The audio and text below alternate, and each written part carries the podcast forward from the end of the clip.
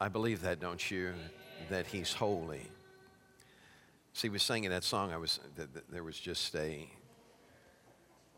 presence I felt in the auditorium, and it, today I'm speaking about learning to walk, and I it just captured me for a moment. And I was thinking about, you know, we have to learn how to walk in His holiness. For so many years, that was ascribed to what you wear or, you know, how long your hair was, and it was it was so mistreated. Holiness. It's the attribute of God. It's the character of God. It's who He is. I don't know if you've ever walked into some place that just took your breath away, but that's kind of like what His holiness is.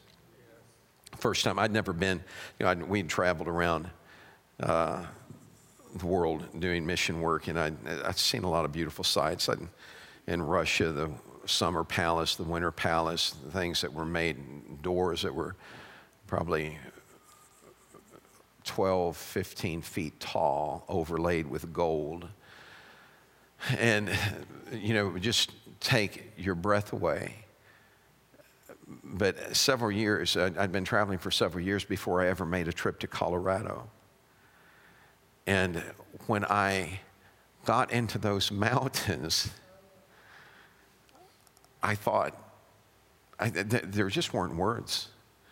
I mean, Debbie, and you could hear us, we were filming it, and you could hear everybody in the vehicle going, wow, wow.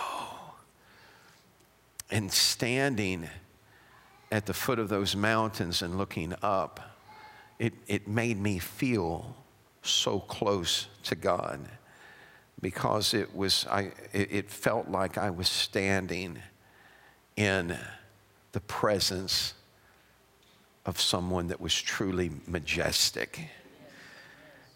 And there are no words for him. Then to think that he would love me. Doesn't that make you feel special? He, he loves you that way.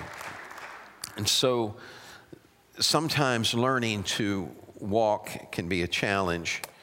Uh, you remember when you were a toddler learning to walk? If you do, you've got a better memory than I do but you know, just those first steps trying to get your balance and go forward, and you have somebody going, That's it, that's it, that's it. We let them fall flat on their face. That's it, that's it. And we run and pick them up. Oh, come on, come on, you can do it, you can do it.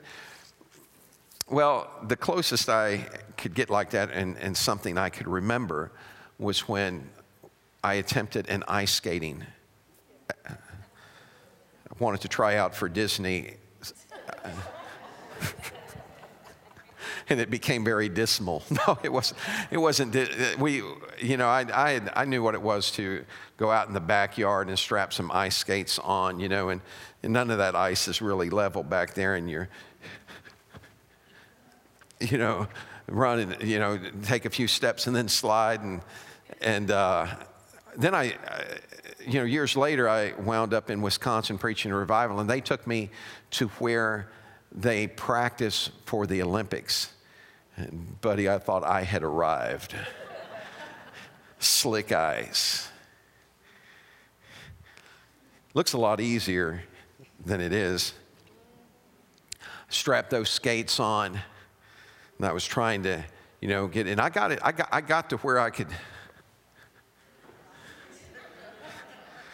Problem was, I didn't know how to stop. God is my witness. I'm going around. I got to going. I'm going around, and there's, a, there's like a family in front of me, and I'm moving faster than they are. I don't know how to slow down. And I finally hollered, Man, get out of my way. I don't know how to stop.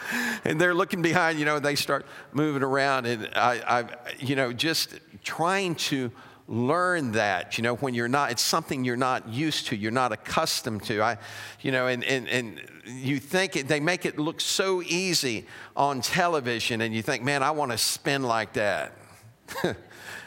not so much. They, they, you know, have you ever, have you ever seen in like a movie where someone, you know, they, they, you know, go off their feet and they go like 30 feet in the air. Maybe not quite that high. But you know, it's like they do it in slow motion and you see all this going. And man, I had that move down pat. I, I was going across there and I don't know what I did. Uh, man, the next thing I knew, I was in the air doing this and came down and wham, and ice does not give. And I, I just thought, you know, I don't think I'm cracked up to do this. Well, I might have been cracked up, but not, not to do that. And so I'm, you know, and then finally, you know, the end of the night, and I'm bruised and battered, you know, and I'm thinking, man, this was a bad idea. And so then Debbie, you know, they want to get a picture of my wife and I, and so they take, you know, they we we lean up against, we start to lean up against this wall, and Debbie's going to do a Dorothy Hamill, you know, and so she she puts her arm around me, and I'm thinking, what are you doing, man? I can barely stand up, and she puts her arm around me, she throws her leg up you know, for, for me to hold her leg. I'm going, Debbie, man, don't touch me, don't touch. And when she threw that leg up, I fell back. There was a padded wall that went down like dominoes around that. Uh, our kids just dropped their head, walked away. We don't know who they are. We've never seen them before in our lives. Learning to walk can be a struggle if you haven't mastered the technique. Everybody say the technique. And the other thing you have to know is this is you never learn how to walk if you keep sitting on your seat. You have to get up and walk. How many of you have ever had knee surgery? Wave your hand if you've ever had knee surgery. What's the first thing they do to you? They make you get up and start walking, right? And it's like the most enjoyable experience of your life. You know, I, have never had it, but man, I, I know people that my, my brother's knees were so shot. The surgeon he went to had been doing those surgeries for 17 years, and he told my brother, he said, I've never seen knees in this bad in all my career. They did both his knees at the same time because his knees were so bad. As soon as they got done with his knees, you know, the surgery, they came to get him up, and Daryl got up and he started walking across there. And they're looking at him, and he said, Oh, yeah, this feels great. It's a true story. His knees were so messed up that immediately after surgery was over, the first time they got him up to walk, he felt, he said, Man, he said, I'm telling you, he said, I heard, he said, but it felt a lot better than it did before they first took me under. And so sometimes our walk is destroying us and killing us and racking us with pain, and we don't even realize it because we've done it so long, it's all we've ever known.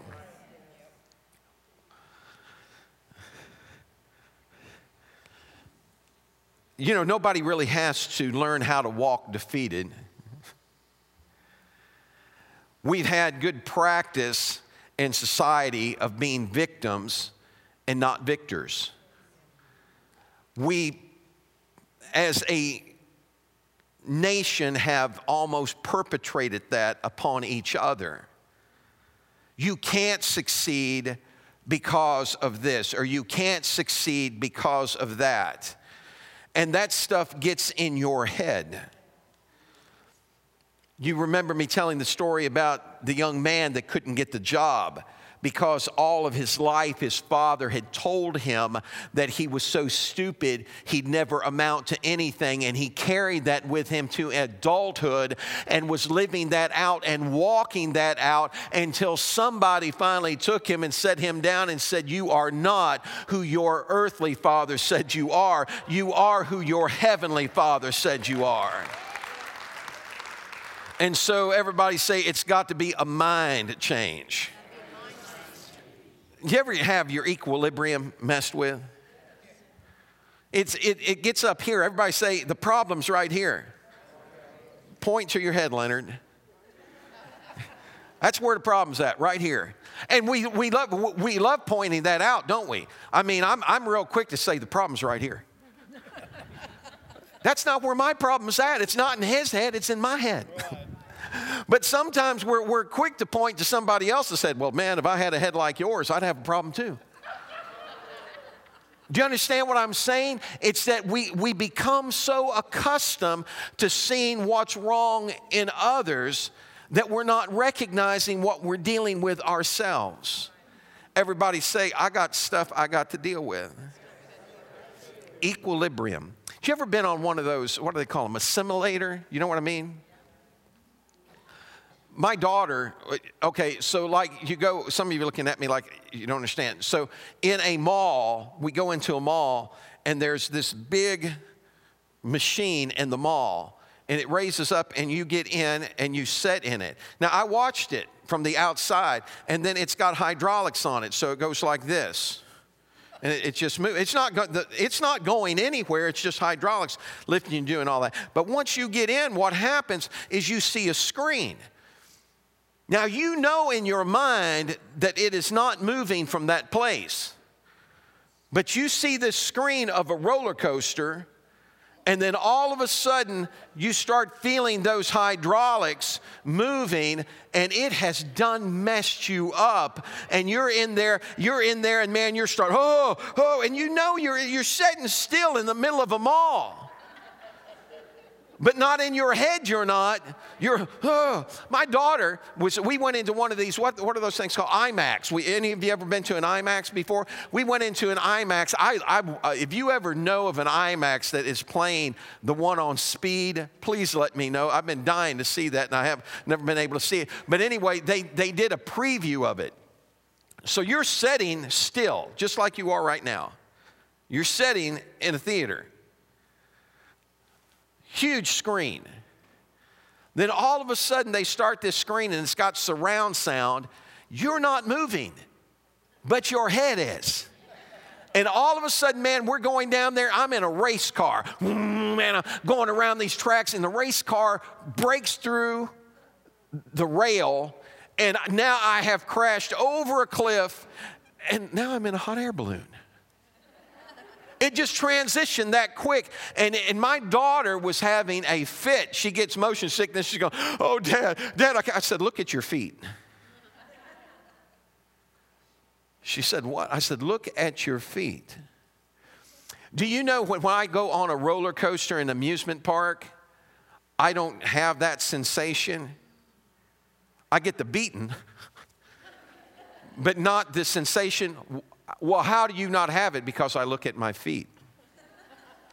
You see, I've got my eyes on something that are not moving. And when you get your eyes on something that are not moving, you quit moving. Oh, you didn't hear what I just said. See, we need to learn how to get our eyes on God uh, that is a solid rock. He's steadfast, unmovable, and when our eyes are focused on Him, we will not be moved. Today, I want to preach to you about learning to walk like a conqueror. Everybody say that with me learning to walk like a conqueror. Let me read a passage of scripture for you Exodus chapter 14, verses 10 to 12. This is in the message. As Pharaoh approached, the Israelites looked up and saw them, Egyptians coming at them. They were totally afraid. They cried out in terror to God. They told Moses, Weren't the cemeteries large enough in Egypt so that you had to take us out here in the wilderness to die? What have you done to us, taking us out of Egypt? Back in Egypt, didn't we tell you this would happen? Didn't we tell you, leave us alone here in Egypt? We're better off as slaves in Egypt than as corpses in the wilderness. Wow. It's amazing, isn't it? How that in our head, we're willing to accept slavery rather than freedom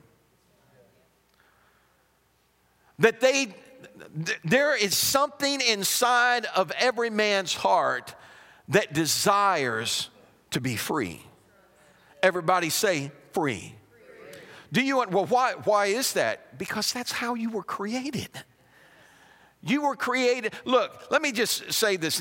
You know, we talk about that. Look, the fact that, do you understand that slavery was not reserved to this nation, but slavery happened worldwide. And it happened to all types of peoples. What broke that is because every one of us were created in the image of God. And the Bible said, Whom the Son has set free is free indeed. You know the truth, and the truth will make you free. Do you know that's why tyrants in every nation, the first thing they attack to try and put you in slavery is the Bible? They try and pull it from you because they understand that as long as we've got the Word of God, then we are free. Now, hear me slavery, even existed in Scripture. Well, somebody said God was for it. I beg your pardon. God was never for it. God was dealing with the culture and God addressed it. He said, You desire to be free. You, you have that inside of you, but we walk around in slavery and don't even realize it. What are you talking about? In our minds. We become trapped by our own thinking. Well, I can never do that. I'll never be able to achieve that. I'll never be able to go there. I can't, I can't get this right. I'm, I'm such a mess up. I'm so, do you understand that you've got to get the Egyptians out of your head? You've got to get the Egyptians out of your dreams because it's never what God intended. I want you to think about what happened. When they went into Egypt, they did not go in as slaves, they went in with favor. Joseph was sold into captivity, but Joseph saw God promote him and he became the second most powerful man in Egypt next to Pharaoh. So, what do they do? They, they become afraid of the Israelites. Do you understand how afraid the devil is of you? No, you're not, you, you're not picking up on that. You're not getting, the devil is scared to death that you're going to figure out who you really are and you're going to stand up and start declaring who you are. And in that moment, it's going to transform everything, it changes everything. Any of you ever read the book Pudd'nhead Wilson? I'm going to have myself a talk with my high school teacher. That was required reading for me. It was a story about two boys that were switched at birth. One was born into slavery, the other one was born into a rich home, but they switched them at birth. And so the one that had been born into slavery grew up walking as a victorious person and the one that had been born victorious ended up walking as one that had been in slavery. And then later on in life, they find out and they have to switch back. You realize how hard it is to switch something when it's been in your head for all those years? That's where Israel was. Israel ended up in captivity. Egypt trapped them. Somebody say, We're not ignorant of the devil's devices but we sure act like it sometimes, don't we? I mean, think about it. Egypt, when Israel's prospering, they, they're rich, they have gold, and then what Egypt does is Egypt begins to work a monetary system that breaks them.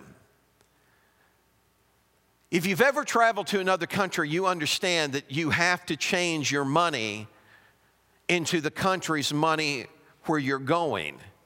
As a matter of fact, when I was traveling to Russia, it was against the law to use, a, to use US dollars to buy things. But I did it all the time. Why? Because that's what everybody wanted. Because their money was growing worthless. When I first went to Russia, you could get 46 rubles, which was their dollar. 46 Russian dollars for one American dollar. The next time I went back, I could get 700 Russian dollars for one American dollar. Then I got 1,300 Russian dollars for one American dollar. Then it went to 2,300 and it got up to 3,200. Do you understand? I had a what? I, I took 3,000 US dollars with me to purchase Bibles to pass out in the public school there. I had a wad of cash that'd choke a cow. all looked like monopoly money to me, but it was, you know, it was it, it had gotten that bad, and then the system crashed. That's what they did to Israel. Egypt began to tell Israel, you, we don't accept gold. You have to trade your gold for Egyptian scarabs, which were wooden relics that were like in the shape of a beetle. And so you have to go and exchange your gold for scarabs. So they went and they changed their gold for scarabs. And this kept going on until finally they had exchanged all their gold for scarabs. And then the Egyptians said, We don't accept scarabs anymore. You got to have gold. They had bankrupted them, they became slaves. Their whole life had been filled that way, and so it got into their head. How many of you have ever gotten a song in your head? Yeah, you know what I'm talking about. Oh, when the saints go marching in, live with that the rest of the day. you know what I'm talking about? It gets in there and then it's like, oh, get this out of my head. I can't, don't do that to me. Get that out of my head. Debbie will be at the house and I, I said, you remember that song? She said, don't sing it. I'll be thinking about it all day long. Don't, don't, but it gets in there, and now the problem is how do I get it out of there? And so God understood. Do you realize that God could have gotten the Israelites out of Egypt in a day? But he doesn't do it because he knows that there's more to deal with here than just setting their bodies free. He's got to set their mind free. He's got to set their thinking free. How many of you have ever been trapped by the way you think? Oh, come on, somebody talk to me today. You remember what it was like? Look, man, I didn't know God. I'd never been in church. My thinking was messed up. And it took a while for me to get it worked out. Everybody say, I got to get the right thinking. And so what happened is God begins to show himself powerful. And what he's trying to do is get into the Israelites' head that their God is more powerful than Egypt. And he begins to demonstrate that and show that because if you if you give a 10 year old, well, let me we're in southern Illinois. If you give a five year old a shotgun, they may not know how to use it. 10 year old probably does. but a, five year old isn't going to know how to use You can't just hand him this and say, Here, Merry Christmas. Here's your birthday present. No, you have to teach them how to operate in what they've been given, how to be able to handle it. It's the same way with our way of thinking. God couldn't just set them free, He needed them to learn how to operate uh, in a new way of thinking because they did not know how to walk as a conqueror. They had always walked defeated. They had never walked as a victor, they had walked as a victim. Uh, and God is saying, You have to understand if you're my child, and you are, you are not a victim. Uh, you are a victor. You are created in my image, made in my likeness, and I've got a plan and a purpose for your life, and I refuse to allow you to stay captive. And so he begins to work on them, and he does it with the strongest nation on the face of the earth at the time. He begins to squeeze Egypt in his hand. The plagues hit. I thought, man, how can I describe this so people would be able to get a hold of it? Water to blood, frogs in their beds, flies in their eyes, lice in their hair. All you got to do is say that, man, and folks will start. Locust, hail, diseased beast, boils, darkness, death of the firstborn. And I thought, man, if there was a way that, because they saw this stuff, and I thought, how, if, if, there was a way that I could try and relate to the congregation what that was like for them to see that, to experience it. And so I went on YouTube. It's amazing what you can find on YouTube. Watch this.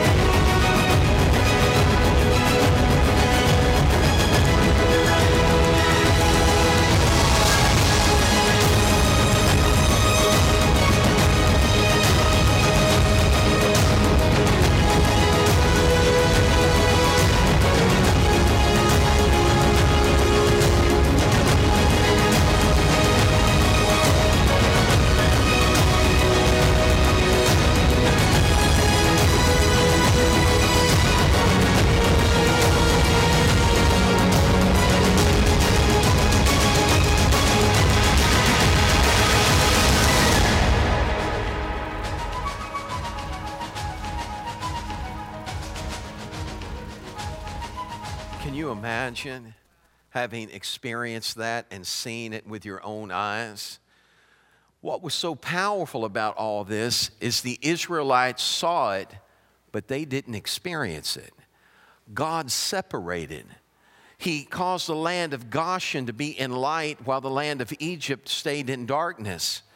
The firstborn son of the Israelites were protected because of the blood. Can I tell you that hasn't changed in all these years? That we're still protected because of the blood.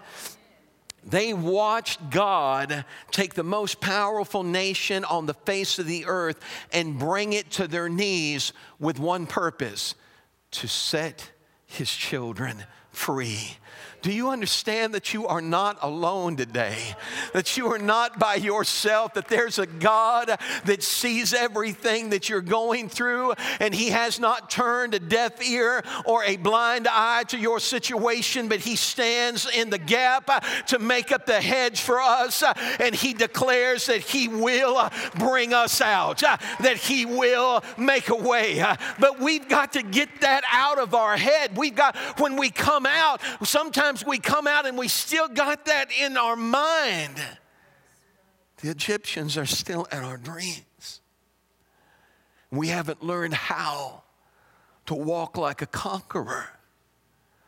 When it finally happens and they leave Egypt, they cross the Red Sea, or they cross the Jordan, they cross the wilderness, and they find themselves at the sea in front of them and a bloodthirsty army behind them. And their response is instead of raising their hands to heaven and saying, God, we've seen you do it once, now do it again. They looked at Moses and they began to cry out in fear and say, Didn't we tell you while we were still in Egypt to leave us alone? Let us stay in the situation we're in. Quit trying to set us free. Leave me in the mess I'm in. I'd rather die a slave, or I'd rather live as a slave than die a corpse in the wilderness. You need to understand something about God. He loves you just the way He finds you but he refuses to leave you that way. He's going to take you up and carry you out. He is not going to leave you in the mess you were in when he came into your life. My friend, he is going to rescue you if he has to crush the mightiest nation on the face of the earth to do it. He will not allow you to die hopeless and helpless. And so, God, this, this, is, this is unique to me. The people are crying out to Moses, and Moses is crying out to God. And watch the answer that they get. The Lord speaks to Moses, and Moses spoke to the people. This is Exodus 14 13. Moses spoke to the people, Don't be afraid, stand firm, and watch God do his work of salvation for you today. Take a good look at the Egyptians today, for you're never going to see them again. Uh, take, take a good look at what's been messing with you uh, because after today, it's never going to mess with you again. Uh, take a good look at what you've been afraid of uh, because after today, you'll never fear it again. Take a look at the enemy because after today, you will not see them again. God will fight the battle for you, and you keep, you keep your mouth shut. That's what it says in the message. I didn't say it. That's the word of God. Turn around, look at, well, don't do that. He said, You keep your mouth shut. How many of you have ever had this little three inch opening get you in a world of trouble? I shared in the first service, my brother Paul, you know, was, was he, he told everybody he was abused. And my oldest brother said, Paul, you weren't abused, you were stupid. Dad would correct Paul And Paul couldn't keep this three inch opening closed. He'd start in.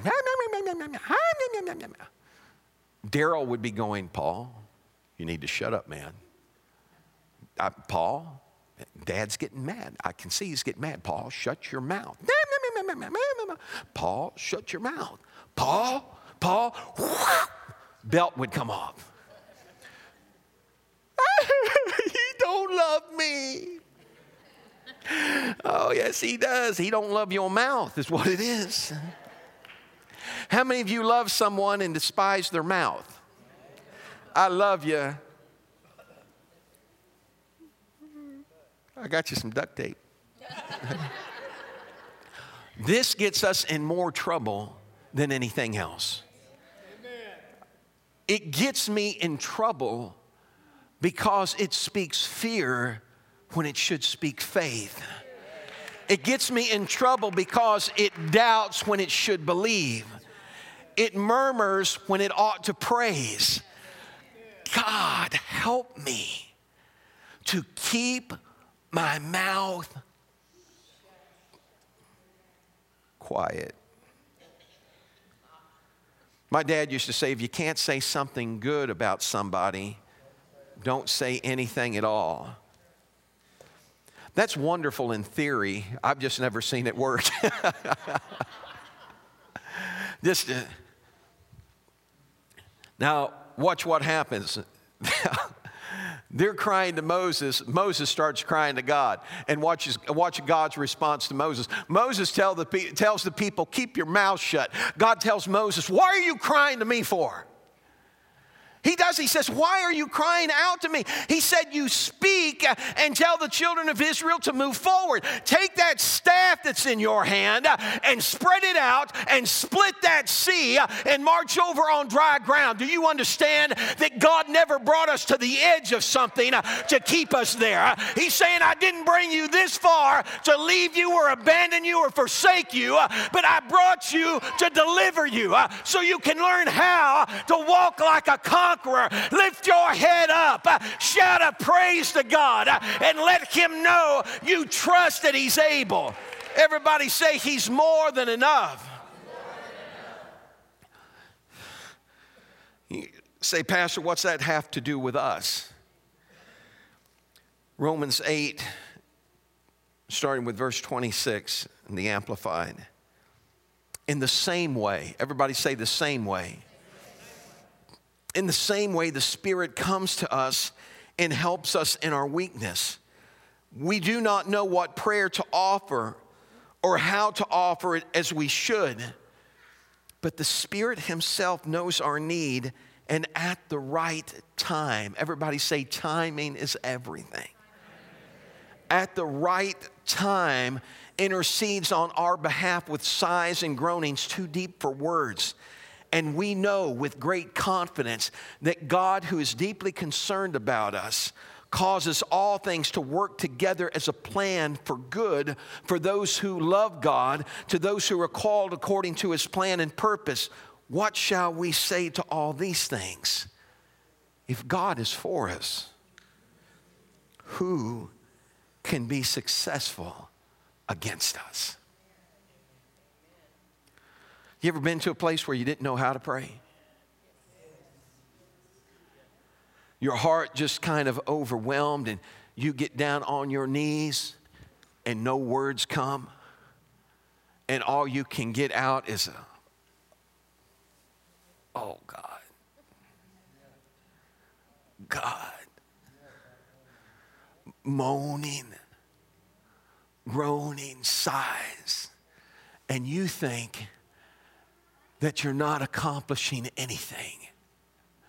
But what you need to understand is that when you're overwhelmed, He's not. And so, what he does is in your groanings, the Holy Spirit steps into those groanings and translates them to a living God. And all of a sudden, now the enemy that has had you beat down is about to get his payday. The enemy that has had you shut off, that has had you feeling like you're a loser, is about to find out that you're a winner, that you're not a victim, but you are victorious.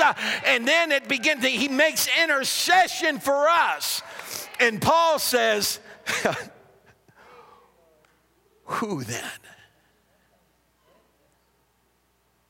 If God is for us,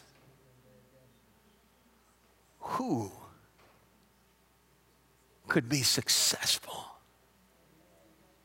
against us? The only thing that defeats you is our way of thinking, is our buying into a lie and letting the devil grind that into your spirit. It's time to wake up and say, No. If God's for me, you can't be successful against me. Listen to the man that penned it. Paul is letting us know that when God is for you, nothing can triumph over you. This is coming from a man who five times received 39 lashes at the end of a whip. Three times he was beaten with wooden rods. He was shipwrecked three times out in the open sea for a night and a day. Do you? Can you fathom what that's even like to be shipwrecked and hanging on to a, a, a, piece of wood and just floating around aimlessly praying sharks don't get you? But Paul knew that they wouldn't because he had a promise from God. He, he said he was stoned and left for dead, uh, but none of it was successful against him. Nothing uh, could separate him from Jesus. Listen to what he tells us in Romans 8 and 35. Who shall separate us from the love of Christ? Shall tribulation or distress or persecution or famine or nakedness or peril or sword? As it is written, for your sakes we're killed all day long. We're counted as sheep for the slaughter. Yet in all these things we're more than conquerors through him that loved us. For I'm persuaded that neither death nor life nor angels nor principalities nor powers nor things present nor things to come nor height nor depth nor any other creature shall be able to separate us from the love of God which is in Christ Jesus our Lord. What is Paul saying? Paul's saying, buddy, I have been whipped, I have been beat, I have been stoned, I have been shipwrecked, I have been hunted by the hounds of hell, but none of it could separate me from the love of God. None of it was successful. When he knows he's going to Jerusalem to be bound hand and foot, he looks at those people and he said, Why are you trying to break my heart? None of these things move me. I've got my mind made up. My God is able. He is able. How about you? Are you ready to walk like a conqueror? You remember that? Walk like, I can't even remember the tune of that song, Walk Like an Egyptian. I don't want to walk like an Egyptian. The Egyptians got in my head. I want to walk like a conqueror. I want to walk the way God wants me to walk. Paul understood how to walk like a conqueror. As a matter of fact, he taught us how to be more than a conqueror. In Isaiah 54 and 17, no weapon, everybody say it with me, no weapon. no weapon formed against you shall prosper and every tongue which rises against you in judgment you shall condemn. This is the heritage of the servants of the Lord, and their righteousness is from me, says the Lord. No weapon. Say it one more time no weapon. Get a hold of your head like this. Not your neighbor's, yours. Get a hold of your head and just say, God, from this day forward, stinking thinking is leaving my head. I am who you said I am. I will do what you said I can do, no matter what anybody else says, no matter what anyone else does. Do you understand what you're saying today? You're saying no one has power over me anymore because of Christ.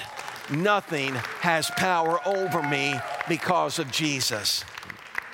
I want to share with you today at the end of this message the story of Nadin Khoury. Everybody say Nadin Khoury. His mother moved from Liberia in the year 2000, fleeing a war torn country. She came to Minnesota and began to raise her family, and she lost her job in Minnesota, went to Philadelphia to try and find work. When she got to Philadelphia, things turned bad for Nadin. Nadin was 13 years old, five foot two inches tall, and weighed maybe 100 pounds soaking wet. He became the prime target for the bullies in the neighborhood. They made fun of his mother, shoved and pushed him around. And he knew what it was to live with that kind of torment in his mind that every day was another day to be bullied. Every day to wake up wondering if you're going to be hit on today. And it finally came to a head in January when seven big teenage boys knocked Nadin down, kicked him, slapped him, beat him for 30 minutes. And then they took him and hung him on a seven foot wrought iron fence and left him.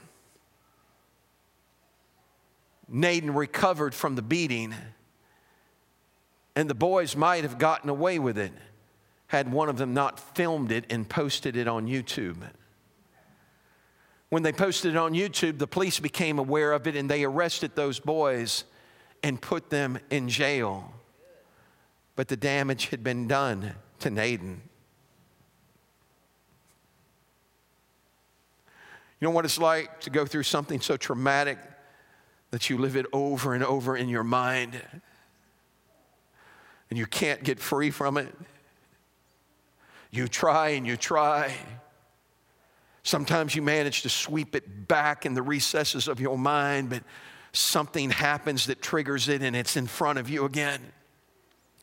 Nadin was left to deal with that. Newspapers heard about his story, reported it. One of the producers of The View saw the article and invited Nadin on The View. They showed the beating. You could see Nadin sitting there trying to be courageous, but his little bottom lip was quivering. And he looked at the ladies on the panel and he said, Who knows? Next time they may pick on someone smaller than I am not as big as me. And then all of a sudden the curtains, curtains opened up. And three huge men came walking out on that stage. They were football players for the Philadelphia Eagles. One of those football players was a pro receiver. He, he, he, he was an all pro receiver, and his name was DeSean Jackson. He sat as close to Nadin as he could, put his arm around him, let him know he wasn't alone. He said, Buddy, he said, We're here for you. Then he did something on national television that everybody could see. He gave him his cell phone number. He said, Buddy, anytime you need help, you call. I got two linebackers to back me up. He said, We'll be there. that little lip quit quivering. Big old smile broke out on his face. Because now he knew that he wasn't alone and that help was just a call away. Can I tell you something today? Uh, that help uh, is just a call away. that you are not alone. Uh, you've been bought with a price. He said, I'll never leave you or forsake you, uh, but I'll go with you to the ends of the earth. Uh, he's declared to us in Hebrews 13 and 6 so we may boldly say, The Lord is my helper. I, I will not fear. What can man do to me? We oftentimes say, Well, we know what man can do to us. He can beat us, he can lie to us, he can cheat us, he can steal from us. No, no, no. The writer said, The Lord is my helper. So what can man do to me? God is for me. No one can separate me from him. Not any situation, not any event. It's time for us to learn how to walk like a conqueror. Stand up, would you? Stand up right now.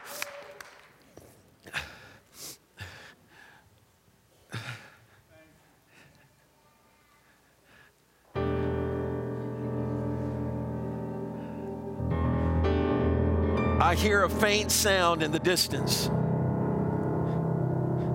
It's a reminder that you're not alone.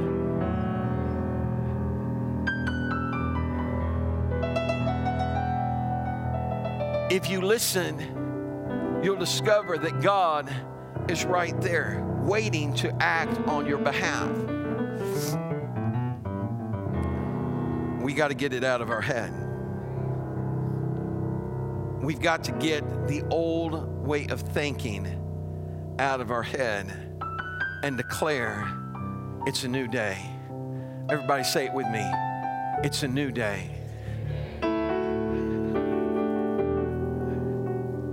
What can man do to us if the Lord is my helper? There was a guy by the name of David Wilkerson. He walked the streets of New York trying to reach gang members wasn't having much success in his ministry. One day he stood on a street corner and a man walked up to him and he whipped out a switchblade. And David Wilkerson looked at that hardened gang member and he said, You cut me in a thousand pieces, and every piece will cry out, Jesus loves you. Wow. What can man do to us? Give it a blow, brother.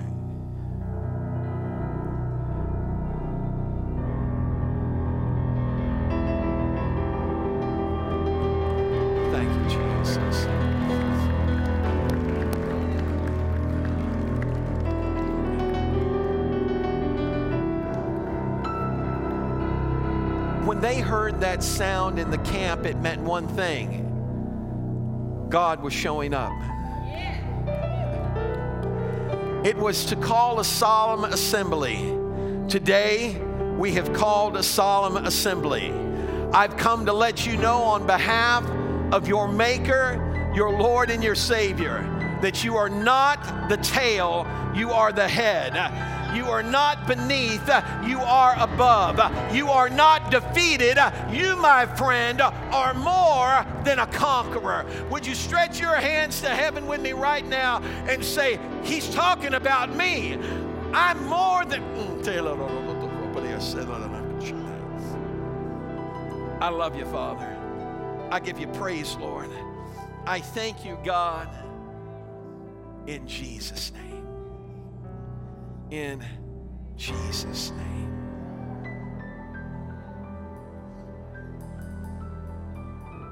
Don't you think it's time we get a brain transplant? Not to be conformed to this world, but to be transformed by the renewing of our mind.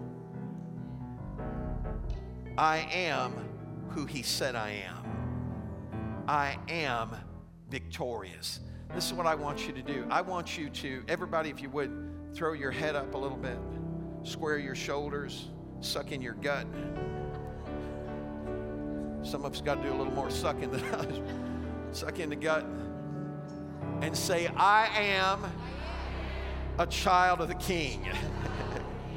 Don't mess with me, devil. you understand? I, I, mean, think about this. I under, oh, you say, well, he's so big, nine foot nine inches tall. Everybody's scared to death, except one boy that had been in the field talking to his God. Everybody's mind had been impacted by the image of what was before them, but David had been impacted of the image of who walked before him, who he served.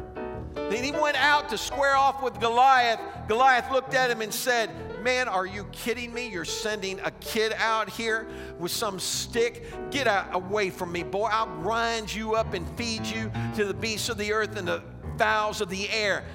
David looked at, man, I'm telling you, that's pretty big talk, isn't it? I look, this guy was big enough, he could have done it if David had been alone. But David wasn't alone, and neither are we. We are not alone. So David just looked at him and he said, Let me clue you in on something. You come to me with a sword and a shield and a spear. You notice I'm not carrying any of that stuff. I come to you in the name of the Lord of hosts, the God of Israel, and today He'll deliver you into my. Oh, you got to get a hold of that. You need to start waking up in the morning uh, and saying, God, here I am. And say, Devil, today is my day. Uh, this is the day the Lord has made. I will rejoice and be glad in it. Hey, come up here just a second. I, I, I, hear the, I hear some rattling going on. I feel it in my bones. Run, run up here with that thing. Run up here. I may decide I want to blow it. Let me see in a second. In the name of Jesus.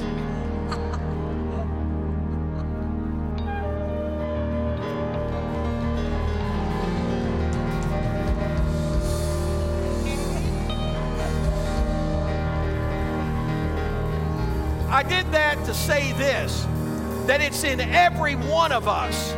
We just see, sometimes we say, oh, oh, he's the only one that can do that. Buddy, it's in you if you'll just exercise it. Uh, if you'll just say, Here I am, God. Get your lips wet. Get ready to let God use you. Stretch those hands to heaven right now. Are you ready? Pentecostal fire, stirring something new.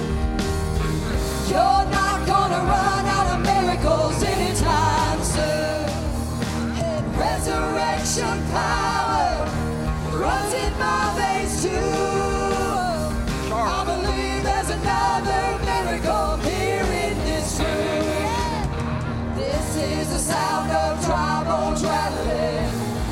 Yeah. This is the praise make a dead man walk again.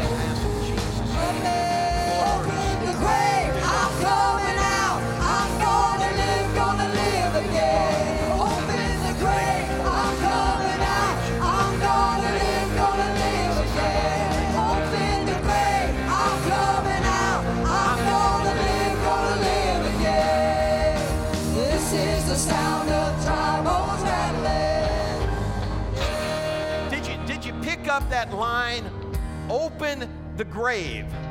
The devil has tried to bury you under fear and oppression and hopelessness and helplessness. It's time to declare, open the grave. I'm coming out. I'm going to live. I'm going to live again. Say it with me. Open the grave. Open the grave. We used to sing a song, Ain't no grave gonna hold this body down. Open that grave up. I'm coming out in the name of Jesus. Sing it, guys. Open the grave. I'm coming out. I'm gonna live, gonna live again.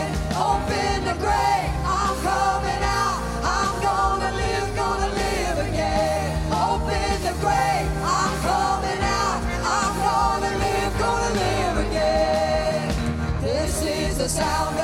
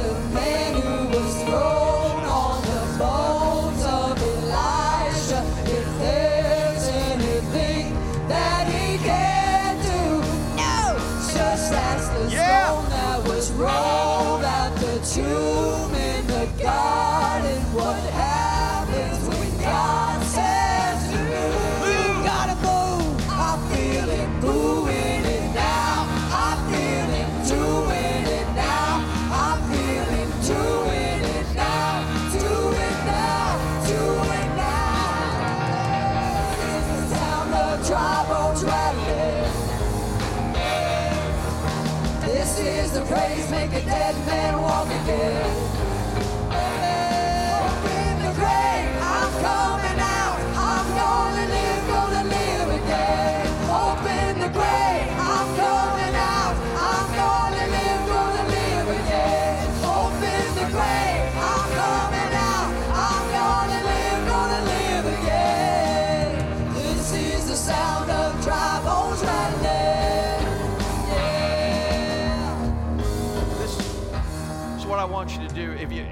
I'm, I'm getting ready to let you go, but just do this once, would you? You say, what do you, what's that about, Pastor? Y'all did it before you ever came to church. You get out on a dance floor. I'm telling you, it's time to say, I'm coming alive. I'm coming alive in. I'm, I, these bones are starting to rattle a little bit. I feel something touching me that I may not be able to explain, but I know where it's coming from. Uh, and He is more than enough. Uh, we are more than a conqueror. Okay, are you ready? I, I promise I'm letting you go. Just look at somebody, get a hold of their hand. Smile one time like this. Go ahead, act like you're happy. Shake that hand a little bit. Shake that hand a little bit and say, You feel that? You feel that? Do you feel that? That is my God. He's not just you have to understand something about my God. My God does, just does not walk beside me, He lives inside me. so every once in a while, these bones start rattling a little bit. Every once in a while, I get beside myself a little bit. Every once in a while, I forget about being dignified uh, and I just go ahead and praise Him uh, with everything that I have and all that I am. I declare in the name of the Lord that you're walking out of here more than a conqueror. That you're walking out of here not defeated but victorious in Jesus' name. Come on and give my hand clap of praise in this house. I hear the sound, I hear the sound.